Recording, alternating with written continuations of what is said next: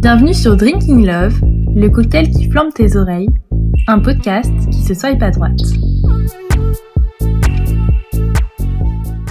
Mes salutations, tu es l'un de mes tout premiers matchs. Je ne suis qu'un débutant. C'est la phrase que j'ai reçue il y a quelques jours de l'un de mes matchs. Lui, perdu parmi mes 200 autres profils matchés, la longue liste de mes discussions Tinder et les profils à qui je n'ai encore jamais parlé, qui attendent là, tout souriant, de recevoir une notification. J'ai alors eu une prise de conscience. Tinder m'accompagnait maintenant depuis un certain temps. J'en ai fait un e-book, j'en fais maintenant un podcast. Je me suis revue à mes débuts lorsque j'ai complété mon profil pour la toute première fois, lorsque j'ai swipé pour la toute première fois, lorsque j'ai matché pour la toute première fois, lorsque j'ai daté pour la toute première fois. Ça me paraît si loin maintenant et j'ai l'impression d'avoir fait énormément de chemin depuis ce jour-là, d'avoir grandi aux côtés de Tinder, d'avoir appris sur moi et sur les autres. Aujourd'hui, j'ai voulu voir cela avec vous et comparer ce qui avait changé entre cette époque-là et maintenant.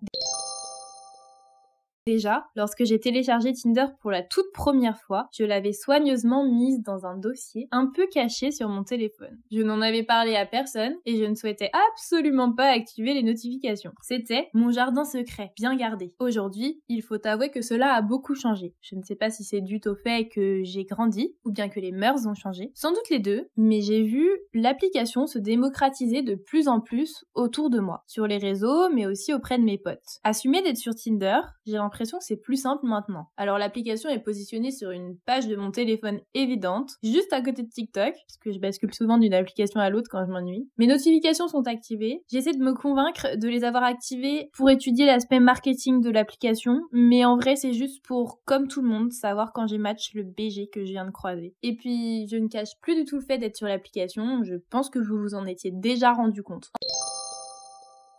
Ensuite, si on compare ma première discussion et ma dernière discussion, déjà là, il y a un grand gap. Au début, je répondais à tout le monde et j'essayais d'avoir des conversations intéressantes. Je relançais quand la discussion perdait un peu d'intérêt. Je m'intéressais vraiment aux gens. Je misais vraiment tout sur la discussion vu que je n'avais au départ pas en tête de dater. C'était pour moi une trop grande étape à passer. Maintenant, mon comportement a assez changé. Si je vois que la conversation ne mène nulle part, ce n'est pas forcément bien, mais je ghost. Et si je vois que les premiers échanges fonctionnent bien, j'essaie de caler un date assez rapidement, une, voire deux semaines plus tard si vraiment je suis overbookée. Je ne suis plus du tout dans la même optique.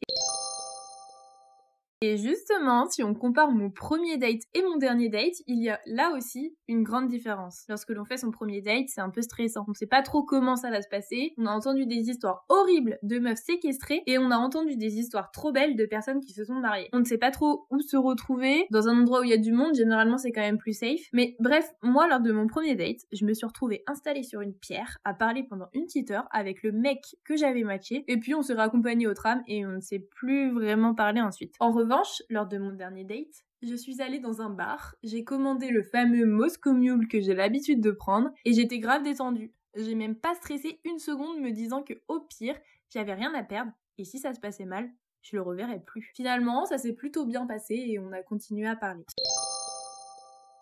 Ce qui nous en fait venir à ma première raison d'utilisation de l'application Tinder. La première fois que j'ai utilisé l'application, je voulais absolument me trouver un mec. Je voulais être en couple, vraiment. Aujourd'hui, je cherche d'abord à discuter avec des gens, les rencontrer si ça se passe bien, vivre de nouvelles expériences et voir au feeling. La pression du couple, non merci. Bref, je suis un peu une mamie Tinder finalement. Salut à toi, je ne vais pas te mentir, je ne suis pas une débutante sur l'application, tu n'es donc pas l'un de mes premiers matchs, mais tu vas voir, c'est sympa tout ce qu'on apprend ici. Bon, ok, je fais un peu trop la meuf, mais c'est la réponse que j'ai donnée au mec qui m'avait envoyé ce message et j'espère qu'il passera des bons moments grâce à Tinder. Merci d'avoir écouté Drinking Love, le podcast sur Tinder.